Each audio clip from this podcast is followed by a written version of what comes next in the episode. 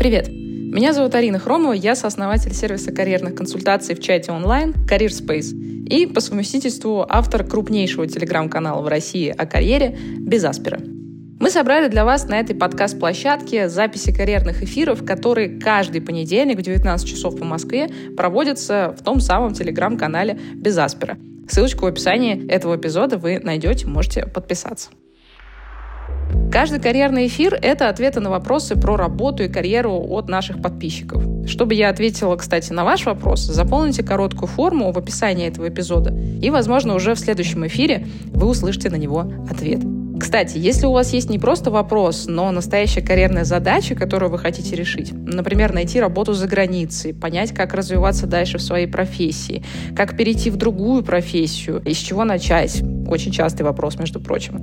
Да или просто вы хотите составить классное резюме или научиться писать сопроводительные письма. Приходите к нам в нашу карьерную поддержку от Career Space, мы со всеми этими вопросами и многими другими вам поможем. Кстати, целый месяц карьерной поддержки будет стоить 7990 рублей по специальному промокоду «Подкаст». А для сравнения, один час карьерного консультанта в среднем по Москве стоит от 5 до 10 тысяч рублей. А здесь с вами будет работать команда экспертов на протяжении целого месяца. В общем, все ссылочки на все вы найдете в описании эпизода. А теперь погнали к вопросам. Первый вопрос от Варвары. Насколько возможно устроиться за границей программистом без бакалавриата, но при наличии пройденных онлайн-курсов? В каких странах программисты наиболее востребованы, где могут взять без опыта работы? Эм, без опыта работы, к сожалению, вы не нужны нигде. Вот. Э, ни в России, ни за рубежом. Эм, всеми правдами и неправдами вам нужно этот э, опыт нарабатывать. В России это сделать э, чуть проще, чем за границей, соответственно, с каким-то минимальным количеством опыта работы, ну, хотя бы там, ну, скажем, 2-3 года. Вот с этим уже можно переезжать. Вот с этим уже можно смотреть какие-то нормальные вакансии за рубежом. Э, без опыта работы, исключительно с онлайн-курсом, простите, но вы, к сожалению, там не будете никому нужны. Это жестокая жизнь. Вот. И в России-то с этим все плохо, а за рубежом еще хуже, потому что конкуренция намного выше.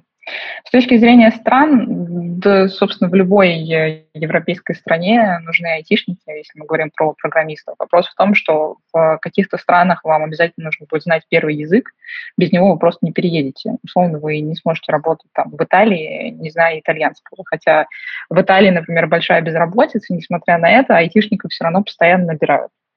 Вот, поэтому там даже в таких странах э, IT-специалисты нужны. Вопрос в том, что вы там, например, в отдельные страны, я говорю, без первого языка не переедете, даже если у вас э, очень хорошие скиллы.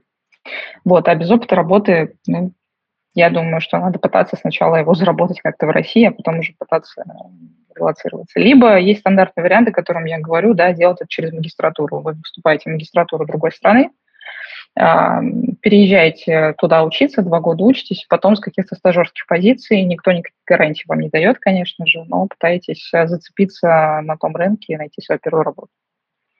Следующий вопрос от Элеоноры. Работаю логопедом в школе, но вторая моя специальность – психолог. Какой стран Европейского Союза мои навыки могли бы пригодиться? Ну, если мы говорим про психолога, то, наверное, ну, вряд ли вы сможете работать на международный рынок, э, будучи психологом, потому что вам нужно знать язык на уровне носителя, иначе вы просто не сможете консультировать других людей. Либо вы будете находиться в другой стране и работать на российских клиентов, что достаточно частая история. То есть вы находитесь где-то в другой стране и консультируете своих клиентов э, из России. Другой вопрос, что мы недавно обсуждали с моим знакомым психологом, что это практически тоже невозможно долгое время так делать. Почему? Потому что психологу очень важен контекст клиента. То есть если вы живете, не знаю, где-нибудь в солнечной Испании или Португалии, и там вопросы мобилизации вас не касаются, да, и вы не находитесь в этом там, стрессовом контексте, то клиенты, которые к вам там приходят, сейчас в этом находятся, ну, даже с профессиональной точки зрения, вам будет немножко сложно им, их понять и им помочь. То есть есть такая вот штука, момент психологический.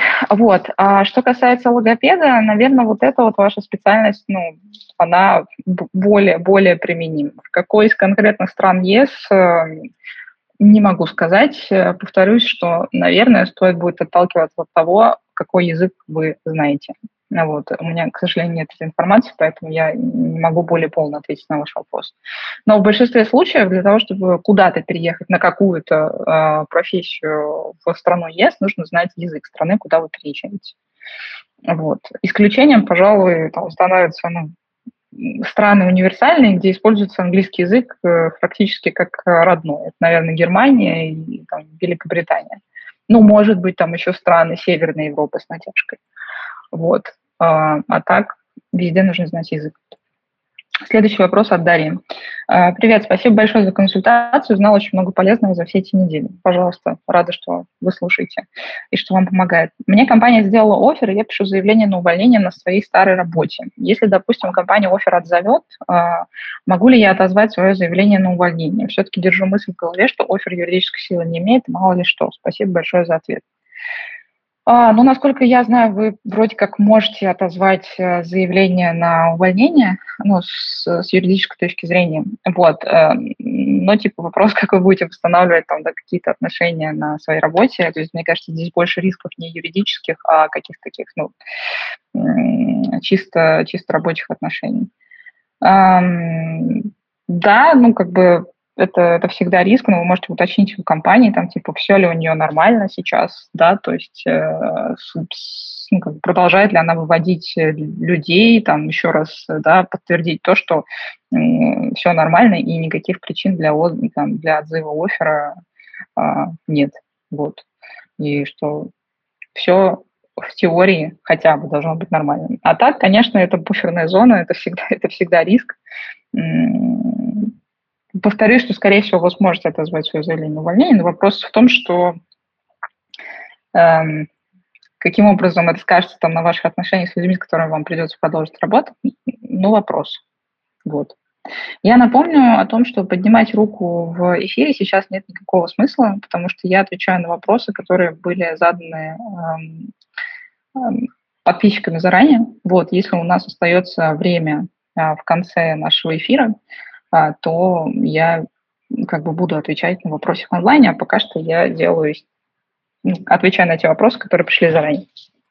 Следующий вопрос от Анны. А как правильно искать новую работу в такое неспокойное время? Со стороны работодателя какие действия сейчас? Сокращение штата, остановка поиска или иные действия в связи с мобилизацией? Расскажите, пожалуйста. А работодатели парализованы ровно так же, наверное, как и большинство людей э, ну, со стороны кандидатов. То есть э, есть как бы очень четкие указания, да, которые работодатели должны исполнять, то есть вот там списки мобилизацию, вот это вот все оповещение сотрудников, это они, конечно, делают, но это такие административные моменты. Да? А с точки зрения каких-то стратегических планов, э, с момента объявления мобилизации прошло там пять с половиной дней. То есть ну, там, у нас сегодня 26 сентября, да, вот там 21 она была объявлена. За это время просто невозможно э, составить какую-то долгосрочную стратегию, то есть э, на, начать что-то что делать, потому что непонятно, сколько продлится паника. Я думаю, что большинство компаний сейчас просто выжидают. Я предполагаю, что у многих компаний будет сокращение штата, которые не являются частью государственных структур, э, остатки наши на рынке. Те, которые являются частью государственных структур, у них, может быть, наоборот, будет какое-нибудь э, вполне предсказуемое расширение штата. Вот. Э, больше пока предсказывать ничего не берусь, потому что ровно как и после 24 февраля, вот сейчас, в ближайшие несколько недель, будет находиться народ в панике, он в ней находится. А, это будет продолжаться несколько недель, потом а, мы все с вами привыкнем, ну, это мое мнение, и будем находиться в каком-то таком депрессивном периоде еще несколько месяцев. Может быть, три, может, четыре, если повезет. Пока как бы не будет очередной какой-то точки, куда мы будем проваливаться дальше. То есть э, вы же, наверное, поймали себя на такой мысли, да? Вот я себя точно поймала, я поняла, поняла сейчас, что это мыслительная ошибка, что вот как полгода там прошло, да, после 24 февраля, и ты свыкся с реальностью, и ты такой думаешь, ну, вроде как жизнь что-то там налаживается, да, вот там отпуска ездят, там еще что-то. И потом, опыт, ты снова пробиваешь дно. Вот. И мне кажется, что после текущей ситуации то же самое абсолютно будет. То есть мы вот сейчас пробиваем дно, паника, дальше будет плато, которое будет длиться, там, не знаю, несколько месяцев, 3-4 месяца. На самом деле это там глобальный период для принятия каких-то больших стратегических решений. Вот. И дальше, наверное, ну, как бы опять будет что-то происходить. Всегда хочется надеяться на то, что будет происходить что-то хорошее, но как бы исключать исходы, что мы можем там еще куда-то дальше провалиться. Вот. А, никогда нельзя. Вот. Как-то так. Следующий вопрос тоже от Анны, но от другой Анны. Здравствуйте, подскажите, какие страны и где проще устроиться как вал? Читала, что в Португалии любой диплом о высшем сойдет. Я режиссер документального кино по образованию с опытом работы на киноплощадке. Котируется ли мой опыт где-то? Считаюсь ли квалом? В портфолио могу приложить только студенческий работы и диплом, так как лет 10 уже сменила деятельность. А, не совсем понимаю, что вы имеете в виду под квалом в моем понимании квал в российской как бы, действительности чаще всего так называют квалифицированных инвесторов, вот, да, которые там, торгуют на бирже. Что в вашем случае вы имеете в виду, я не до конца понимаю, но как бы, давайте попробуем оттолкнуться от вашего образования в виде а, опыта, опыта работы на киноплощадке. А, я боюсь, что по специальности за пределами СНГ и России вам будет трудновато найти работу, потому что, ну, работать на киноплощадке, наверное, вам нужно, опять же, обладать, ну, там, знаниями языков.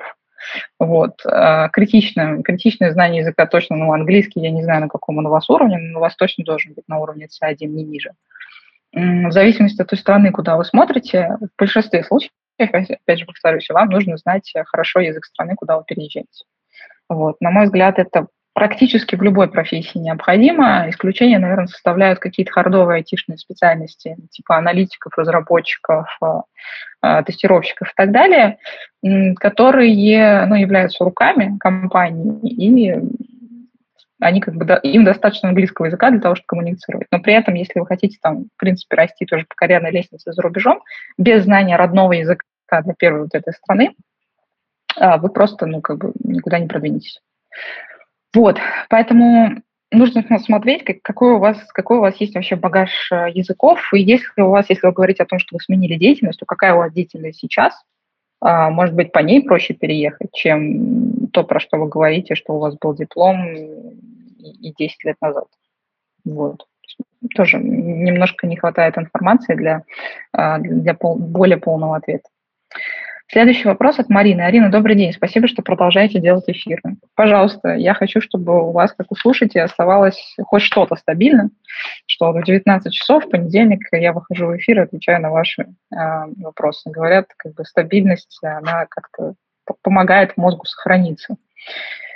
А, при трудоустройстве в IT в России формальное образование по специальности при наличии хороших курсов и релевантного опыта зачастую не играет э, э, решающей роли. Как с этим обстоит при релокации? Русские курсы там явно не знаю, тогда что лучше резюме международные онлайн-курсы русской магистратуры это тоже не играет большого значения. На самом деле, как бы опять же, решает ваш опыт э, профессиональный всегда и везде, не только в России. Конечно, на международном рынке образованию придают э, чуть больше значения, оно чуть больше ценится, как бы если у вас есть хоть какие-то курсы, есть какое-то образование, особенно если это высшее образование, конечно, о нем стоит писать. Э, это показывает то, что вы там приложили вообще усилия да, для того, чтобы получить образование.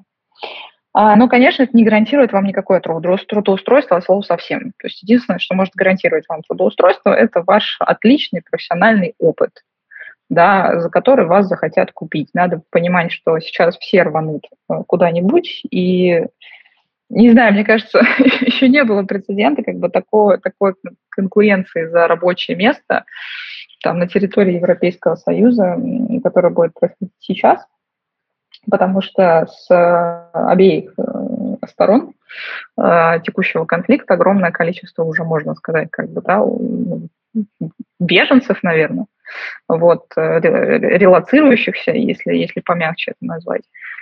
Плюс к этому никуда не уходили и всегда оставались, как и остаются, индусы и китайцы, а, да, которые точно так же хотят переехать э, в Европу, и китайцы, которые в среднем намного более трудоспособные, вот, э, индусы, индусы, наоборот, более трудоспособные, китайцы более умные. Как говорил один из моих знакомых, который, собственно, переезжал в Европейский Союз и тоже описывал свои ощущения от, от конкуренции с людьми там. То есть вы конкурируете с носителем языка там, которые там учились, которые часть культурного кода, вы конкурируете с людьми, которые точно так же перебираются вместе с вами, ищут сейчас работу. Плюс никуда не девается конкуренция от э, китайцев и от индусов. Вот, поэтому суммируя, опять же скажу, что единственное, что влияет на успешность вашего трудоустройства, это ваш хороший опыт работы. Следующий вопрос от Тимура. Добрый день, Арина. Устроился разработчиком бэкэнд международной финтех-компании. Опыт разработки 7 лет. Английский C1. Задумался о должности тим лида в этой компании. Вероятно, будет возможность им стать. Сложнее ли будет найти работу в другой компании, особенно международной руководителю, нежели разработчику? Пока у меня складывается впечатление, что многие компании стараются выращивать тем лидов из своих сотрудников, а не искать извне. Поэтому переживаю, что дальнейшие карьерные возможности сузятся. Ну, смотрите, конечно, не все компании предпочитают э, и могут э, взращивать тем лидов в своих компаниях.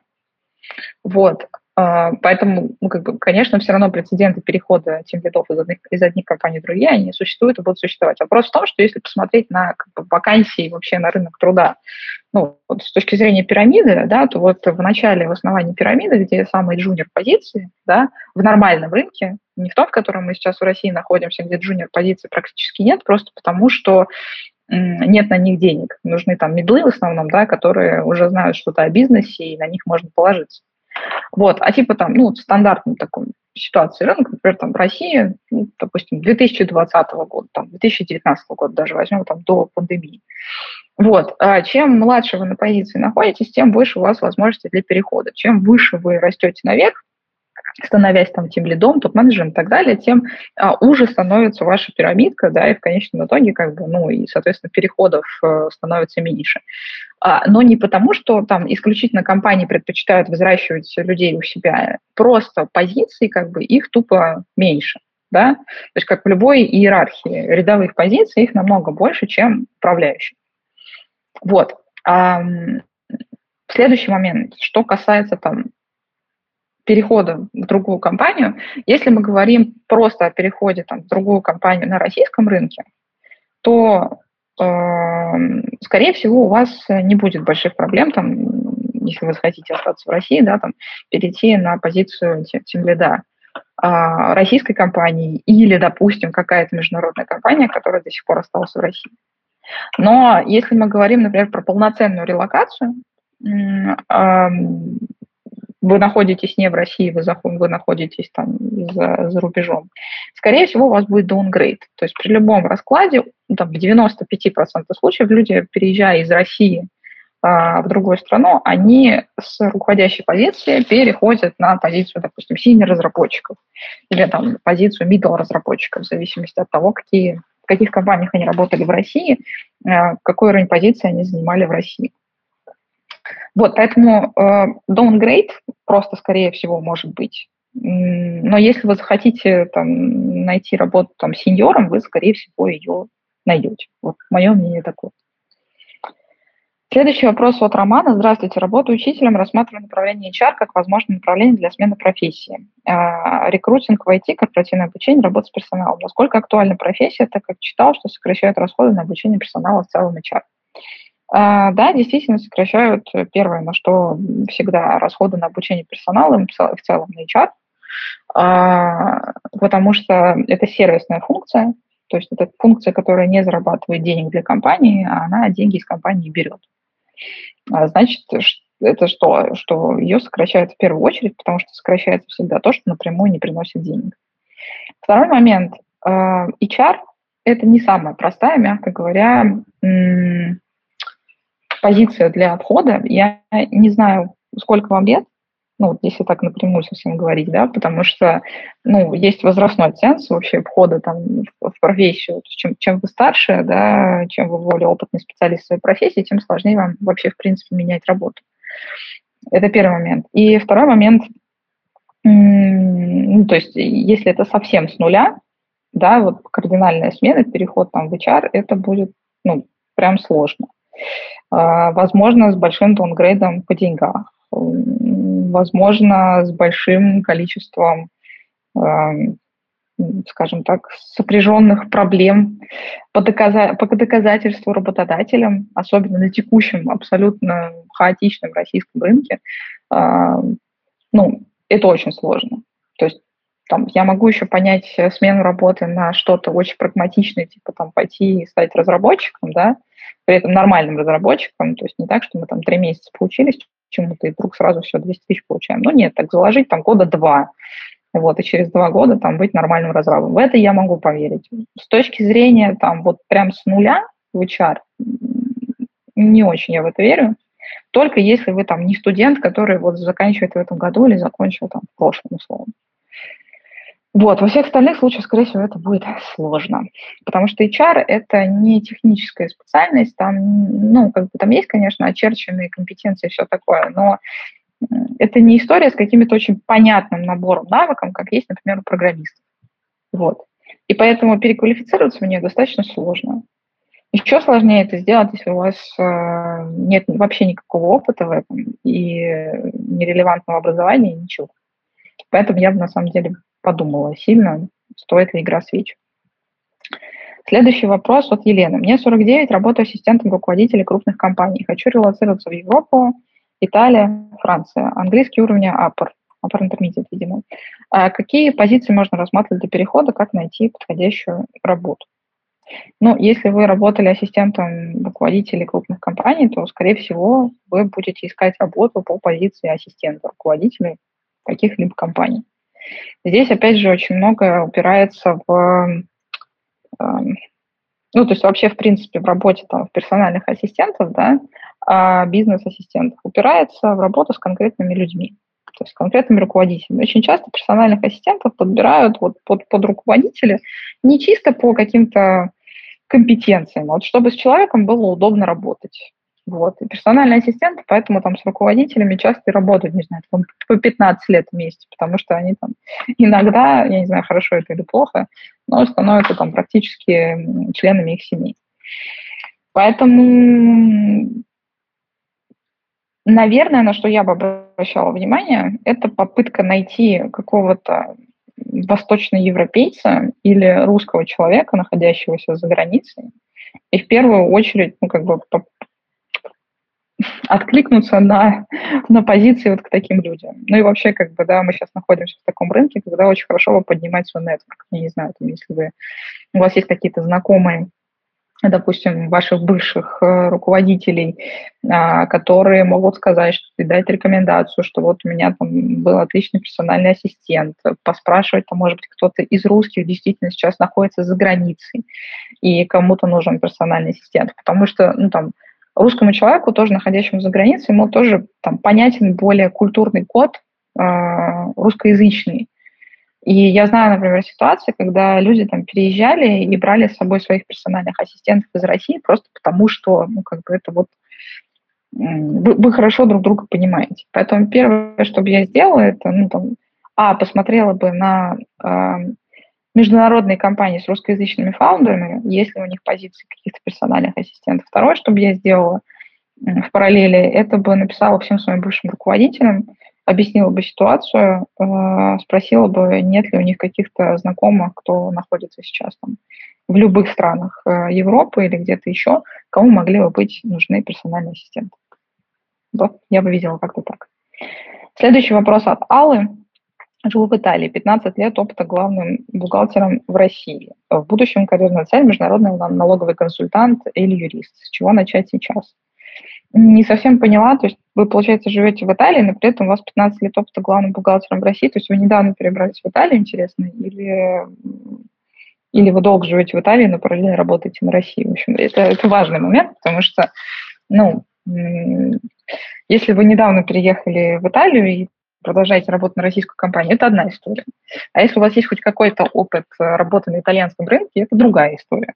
Потому что, если честно, 15 лет опыта главным бухгалтером в России, я не знаю, в какой именно компании, там, международной компании в России или там в российской компании в России, вот, но переквалифицироваться на международного налогового консультанта, мягко говоря, сложно, потому что вы 15 лет работали главным бухгалтером в России, вы знаете все тонкости того, как это происходит в России, но вы, скорее всего, совершенно не погружены в налоговые какие-то моменты страны, куда вы собираетесь релацироваться. Более того, я знаю огромное количество стран, где вы не можете стать юристом любым, там, налоговым юристом, там, не налоговым, а если вы не родились в этой стране и у вас нет гражданства.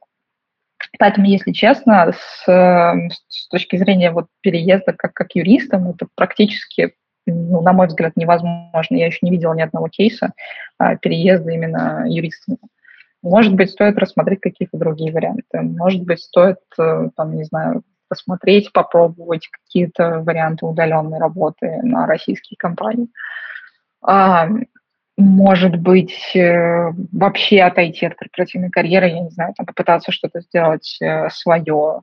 А, в общем, ну, на, надо как бы с вами беседовать, наверное, побольше вас спрашивать, разговаривать, но вот из того, что вы описали, я пока не очень понимаю, как переквалифицироваться из главного бухгалтера в России в налогового консультанта зарубежного. Это будет очень сложно. Не факт, что вообще возможно, к сожалению.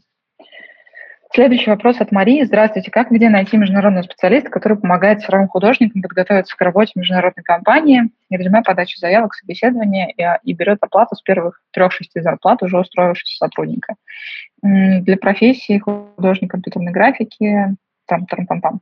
Ну, смотрите, есть компании, международные, их много разных. Это, ну, то есть не только там консультанты отдельно, есть еще международные компании, которые по такой а, схеме работают. А я не знаю, работают ли они с людьми, которым прям нужна релокация, вот сейчас экстренная. А, вот. А я знаю про компании, которые работают на своем рынке. То есть, например, там эта система вообще называется ИСа, насколько я а, помню. Вот. И она стала популярна там в онлайн-образовании, например, в том числе в Соединенных Штатах, а, что вы платите как бы не за курс, а платите потом из своего кармана, когда вы становитесь там новым специалистом на протяжении нескольких лет, продолжаете платить той компании, которая вас обучила новым навыкам. Вот это вот примерно что-то такое же. Я не знаю конкретных имен этих компаний, но я точно знаю, что они существуют. Надо просто погуглить, э, вот, пообщаться, подавать э, заявку. Знаю, что есть такая девушка, по-моему, по-моему, зовут Марина Глащук, если я не, если я не ошибаюсь. Не помню, как называется ее компания, но можете там на запрещен, запрещенной территории Российской Федерации социальной сети погуглить. Вот, она помогает большому количеству разных э, специалистов, в том числе айтишников, вот, по-моему, именно по такой схеме, которую вы описываете. Вот, попробуйте ее найти, почитать про то, что она делает. Может быть, это как раз ваш случай. Следующий вопрос от Мелины. А, я работаю юристом на промышленном предприятии, имею соответствующее образование, понимаю, что с такой профессией невозможно найти работу в другой стране, но готов получить другую специальность. Какая, на ваш взгляд, специальность может пригодиться в другой стране для трудоустройства, кроме IT и маркетинга? Ну, маркетинг, кстати говоря, не очень-то за рубежом и нужен, если вы в России маркетингом занимаетесь. Маркетинг за рубежом намного сильнее, чем в России, и там наши маркетологи не сильно нужны, там, если честно. А айтишники, да, айтишники нужны, это факт. Ну, такие хардовые, да, то есть программисты, вот, тестеры, UX-дизайнеры а, часто находят работу. А что касается еще каких-то специальностей, которые могут пригодиться в другой стране. Понимаете, сейчас мы попадаем в такую ситуацию, когда проще всего релацироваться в другую страну в двух ситуациях. То есть если вы айтишник, если вы рукастый человек, который готов пойти на работу, работать прям руками. Слесарем, не знаю, плотником, строителем, еще кем-то. То есть э, там, вплоть до водителей и так далее. То есть э, класс таких больше синих воротничков, нежели белых воротничков. Честно, на мой взгляд, синим воротничкам сейчас проще переехать куда-либо, а, чем белым воротничкам, если вы не айтишник. Вот, поэтому, возможно, если вы готовы, стоит рассмотреть какой-то такой вариант. Но юристам действительно переехать, к сожалению, практически невозможно. Следующий вопрос от Дениса в каких странах, куда сейчас можно выехать, востребованы видеооператоры монтажеры. На мой взгляд, видеооператоры монтажеры востребованы везде, если вы хороший видеооператор и монтажер.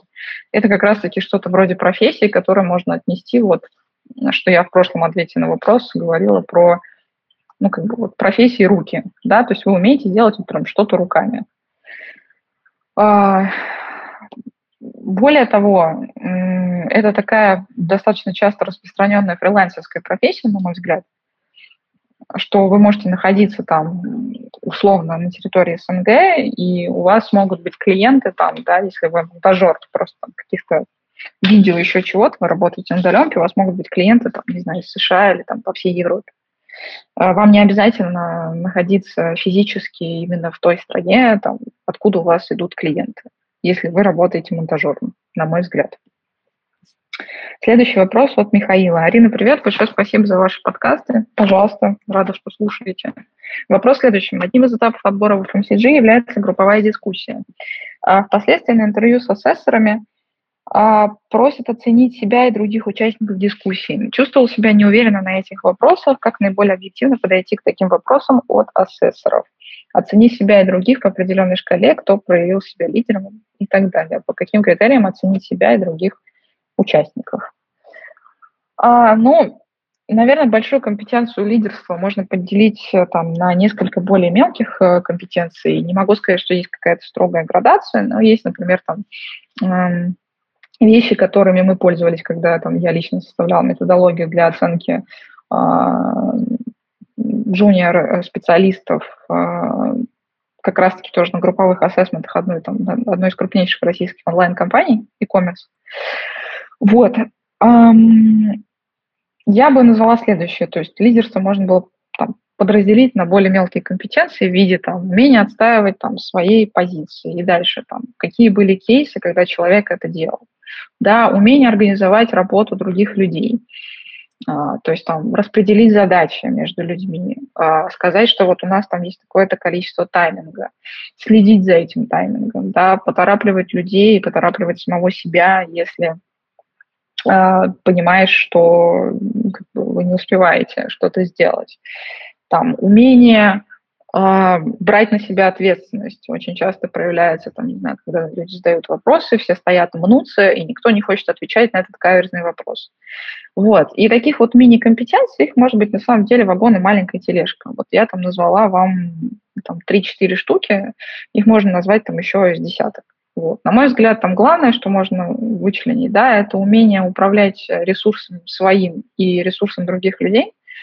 А второе – это умение там, отстаивать свою позицию и влиять на стратегию развития кейса, который вы решаете. Это тоже про лидерство. А, там, фактически протаскивать решения, которые нужны вам, вот, э, но делать это не а, перетягивая просто на себя одеяло, да, а так, чтобы все сами как бы с вами согласились, поддержали ваше решение. Там, умение, не знаю, подборить, подбодрить э, людей в команде, да, там, прочувствовать их мотивацию, там, помочь им, когда что-то не получается. Вот, это все как бы часть э, одной большой компетенции, которая называется лидерство. Вот. И по этой шкале условной вы оцениваете и себя, а, и других, вспоминая конкретные кейсы в игре, где человек проявил или не проявил себя а, конкретным вот таким вот образом. А, следующий вопрос от Кирилла. Добрый день. Где проще, выгоднее устроиться техническим директором, сейчас такая должность, или системным администратором в местную компанию в Грузии или в Армении? Слушайте, мне кажется, примерно одинаковая ситуация. Вот куда сможете уехать, э, где сможете получить э, ВНЖ или что-то такое, там и оставайтесь. На мой взгляд, примерно одинаковые рынки у Грузии и у Армении, может быть, у Грузии там чуть побольше, и то сомневаюсь на самом деле. Вот. Не думаю, что есть какая-то катастрофически большая разница. Может быть, если вопрос стоял между Грузией, Арменией и Казахстаном, я бы сказала вам Казахстан. Вот. Но чисто с точки зрения эм, обширности рынка. Но в Казахстане там другие проблемы. Ну, хотя, собственно, и в Грузии, в Армении тоже там такие же проблемы, что там как бы мой дядя твоего двоюродного дяди устроил меня на работу. Вот как бы если у вас нет таких дядь, да, то устроиться на работу может быть сложнее. Вот. Следующий вопрос от Марии. Мне 25, работаю рекрутером, опыта работы не так много. До объявления мобилизации в планах хотела прокачать английский. Работать над hard and soft skills в течение пяти лет. Сейчас ощущение, что планы рушатся, и однажды придется собрать вещи и уехать с пешки. Да, отлично вас понимаю, наверное, как и большое количество людей, которые находятся сейчас с такими же мыслями один на один. Стоит ли мне сокращать сроки достижения цели? Если да, то есть ли чек-лист, по которому лучше сверяться с целями и планами? Ну, наверное, когда мы с вами живем э, в ситуации, где планирование достигает, как да, в разошедшемся меме по интернету, там, 10 минут, вот, то есть смысл просто распланировать, э, ну, там, что вы делаете в ближайшую неделю, что вы делаете в ближайшие две недели, что вы делаете, там, не знаю, в ближайший месяц. Мне кажется, больше, чем на месяц сейчас вообще нет никакого смысла планировать. Вот, серьезно. Вот, никогда не думала, что мы до такой жизни можем докатиться, но что поделаешь. Вот, соответственно, а, каждый раз, когда вы там прошла неделя, да, вот вы поставили цель на неделю, на две недели, на месяц, вы подходите к концу этой недели или двух недель, или месяца и смотрите вообще, хоть что-то совпало там с того, что вы планировали. Дальше, исходя из этого, там планируете еще какими-то короткими перебежками. То есть, наверное, основной, э, основных моих мыслей тут две. Первое – это планировать сейчас приходится короткими перебежками, постоянно видоизменяя там контекст видоизменяется, и вы видоизменяете свои планы. И второе, вот то, что я говорила в начале да, нашего стрима сегодняшнего, что, на мой взгляд, у любого события есть несколько этапов. Вот сейчас там этап паники, этап паники пройдет, мы выйдем на этап принятия и плато, и вот это вот депрессионная такая вот э, э, депрессионный период, он еще там какое-то количество времени может побыть, там, 3-4 месяца. И может быть, ровно так же, как после 24 февраля, нам даже в какой-то момент покажется, что все начинает нормализовываться. Вот в этот момент э, вам нужно принять как бы, ну, классическое стратегическое решение, скорее всего, что вы делаете вообще со своей жизнью. Остаетесь ли вы в России, переезжаете ли вы в другую страну, как, бы, как вы это делаете и так далее. Вот. Я думаю, что там в ближайший месяц больше, чем там, неделями, двумя неделями планировать просто не получится. Не, не вообще не по зависящим ни от кого из нас здесь э, причинам. Следующий вопрос от э, Анны, добрый день. Подскажите, пожалуйста, стоит ли увольняться самой в текущих условиях в РФ, если нахожусь на испытательном сроке? Отработала один месяц, осталось еще два месяца, но категорически не нравятся условия работы в компании. Ощущение, что развитие не предвидится, общение с коллегами ноль, да и могут уволить в любой момент. Работаю маркетологом, плюс еще нюанс, до этого сократили в начале лета, после этого сменила еще два места работы, так как везде сокращали из-за кризиса. Боюсь, что после очередной смены места работы вообще не смогу никуда устроиться. Заранее спасибо за ответ. Ну, смотрите, я сейчас произнесу как бы фразу, да, за которую нас в какой-то момент, мне кажется, чуть не расстреляли в Инстаграме, вот, когда мы писали про то, про то, почему не надо увольняться сейчас ниоткуда вообще, а, даже если вы все себя такие выгоревшие продукты. Извините меня, пожалуйста, просто больная тема. Вот, э, про, про, не знаю, там, выгорел на работе, ничего не могу делать, и вообще хочу попить смузи. Ребят, наверное, это можно было делать до 24 февраля. И, наверное, даже это можно было какой-то период делать до 21 сентября. Сорян, вот у нас в прямом смысле этого слова вот сейчас а, происходит то, что нельзя называть. Но все как бы знают, что происходит, и объявлена мобилизация. И вот в этой ситуации, как бы, ну, вопрос уже, мне кажется, немножечко ну, смещается в экзистенциальную плоскость, да, что я буду кушать и где я буду жить. И вот в этой ситуации, мне кажется, увольняться с текущего места работы – это худшее, что можно придумать вот во всех сценариях. Вот какая бы отвратительная компания у вас ни была, какой бы ужасный работодатель у вас ни был, какие бы зверства он, извините, не творил, а, если он платит вам деньги, а вы выполняете свою работу, вот, то как бы я вам очень не советую никуда увольняться а, и никуда уходить. Вот прям от всей души. Вот заранее извиняюсь перед э, всеми, как бы кто скажет, что терпеть не надо, надо уйти на 3-4 месяца, поискать себя, вот в период мобилизации поискать себя, вот самое оно. Вот, правда, очень стоит. Можно, мне кажется, пойти себя искать и, и больше не найти вообще ничего в этой жизни. Поэтому я очень не советую вообще ничего подобного делать. Это очень опрометчиво, и, в общем, я бы так никогда не сделала, вот, а, будучи как бы сама наемным сотрудником когда-то. Следующий вопрос от, эм, так, так, так, от Антона. Арина, привет. Из-за 24 февраля в июне потерял работу. На текущий момент до сих пор в поисках.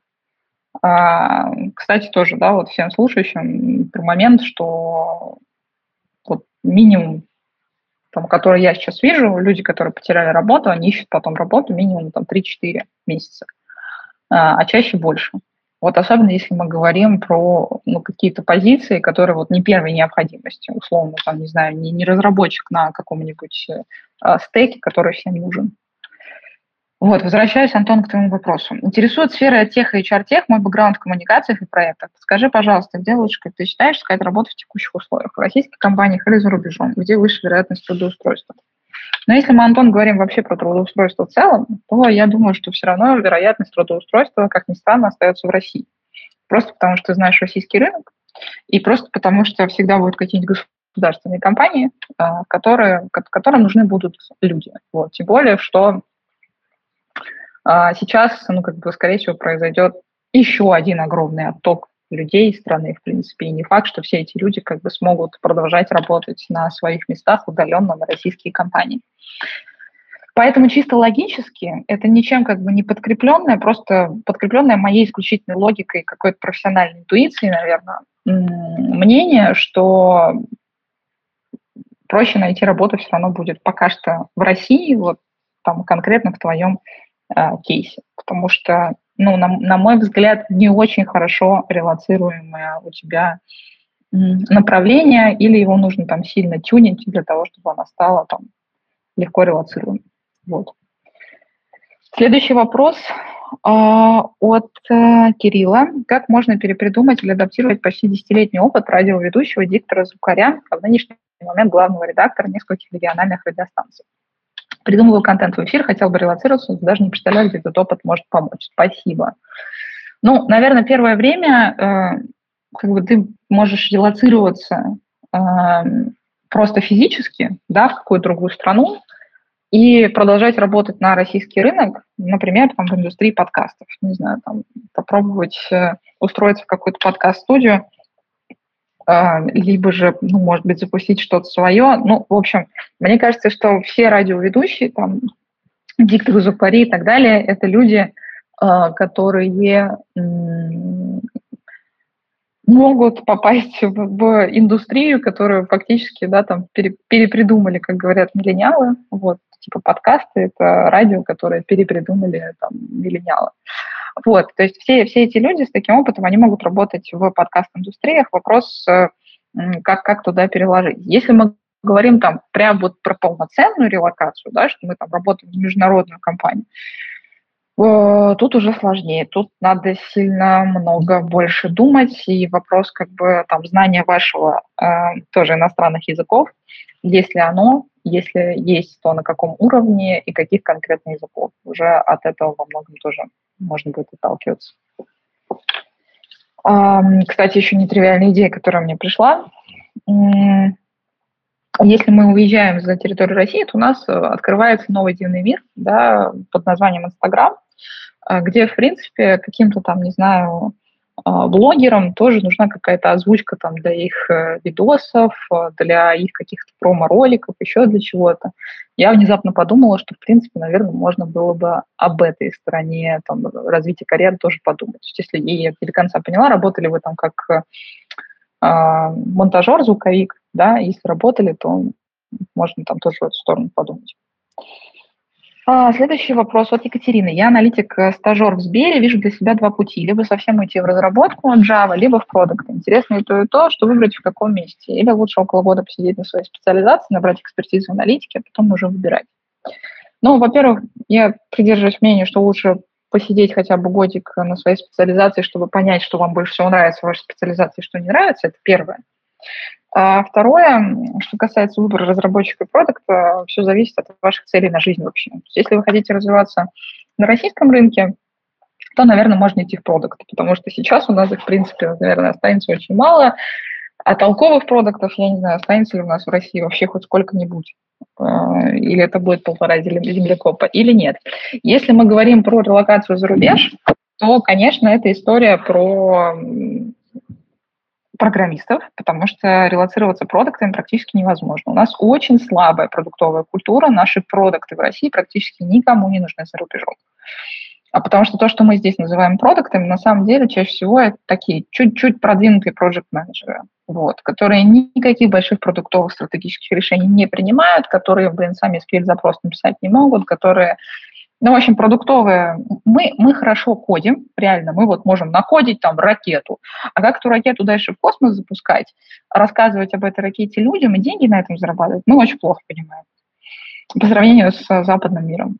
Вот, поэтому в общем, суммируя, все зависит от того, что, что вы хотите делать дальше по жизни, как вы видите свою карьеру там, ну, хотя бы на горизонте там на года двух. То есть принимаете ли вы волевое решение для себя уезжать сейчас или, или вы остаетесь в России?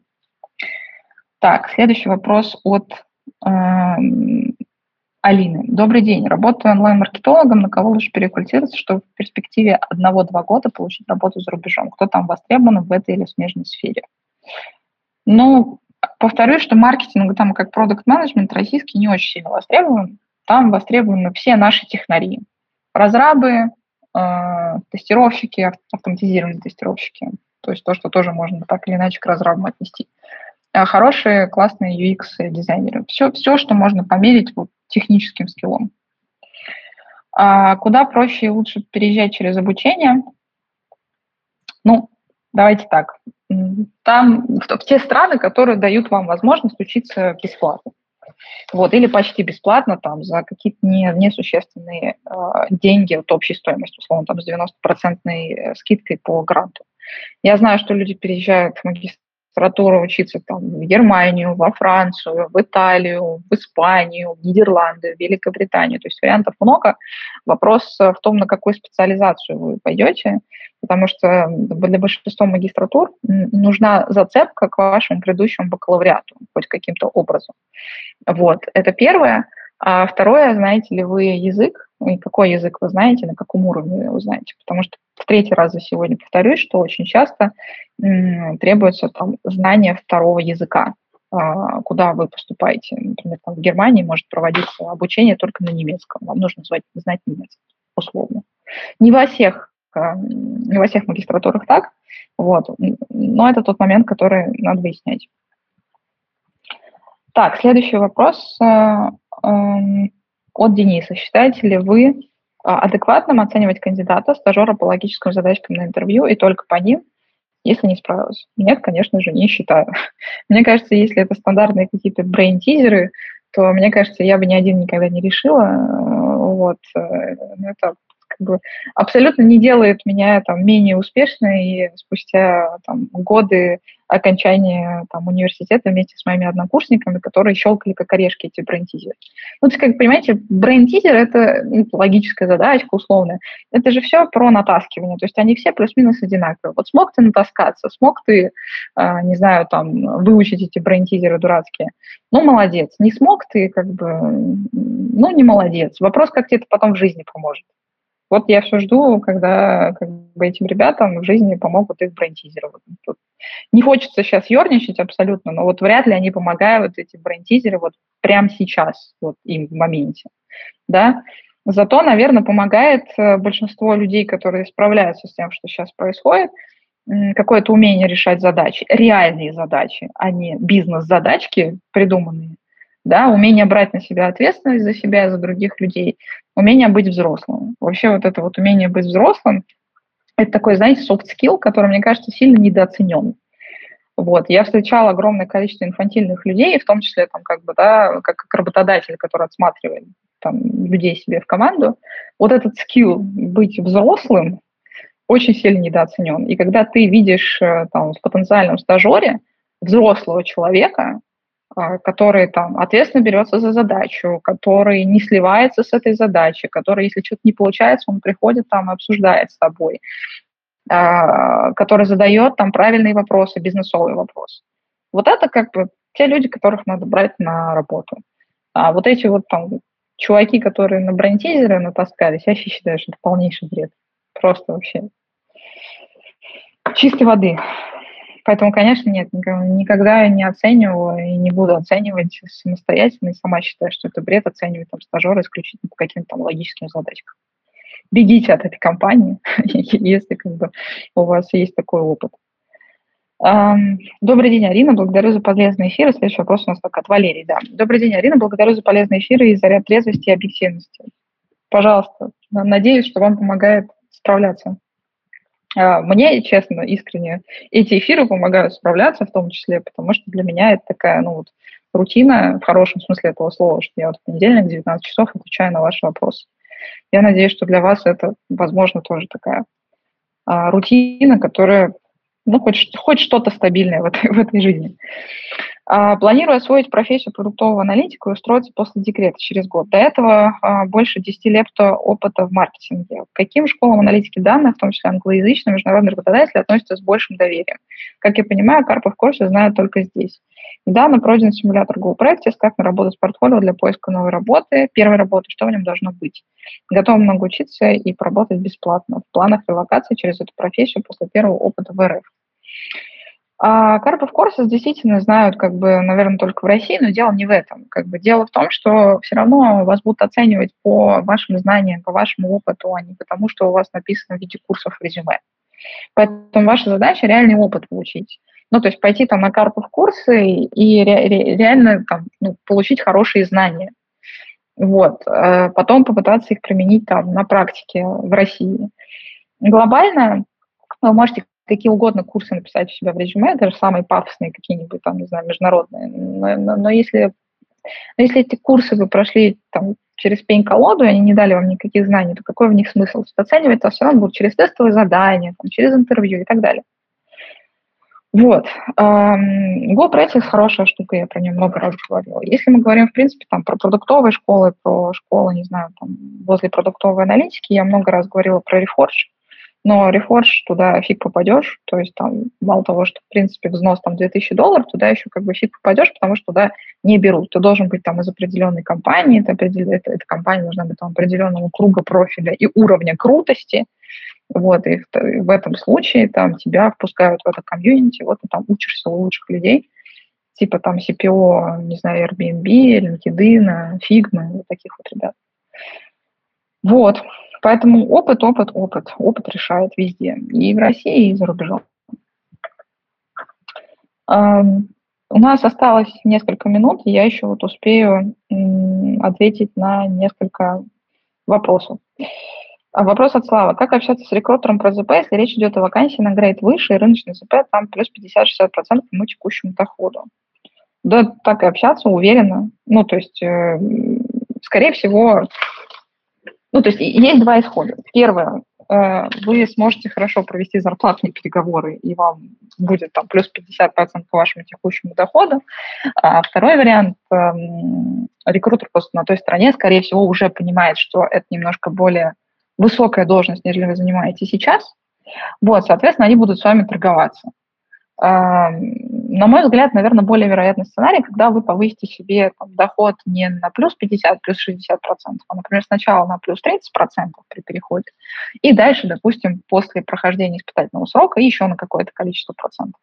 Это, кстати, хорошая зарплатная переговорная стратегия, когда вы говорите, что, типа, вот смотрите, Э, я там готов перейти настолько, и это там увлечение, ну, там в голове у себя прикидываете, да, там не очень большое, там, допустим, плюс 25, плюс 30 процентов. Хочу показать, что я умею работать, понимаю, что для вас там это тоже риск, да, вы берете человека, там, которым грейдом выше, а для меня это там карьерный челлендж в каком-то смысле.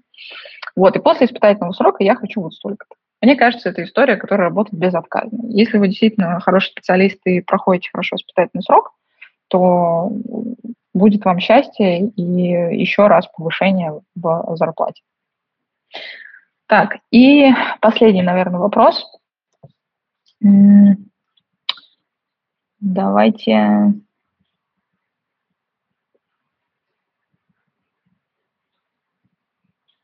Давайте вопрос от э, Дианы.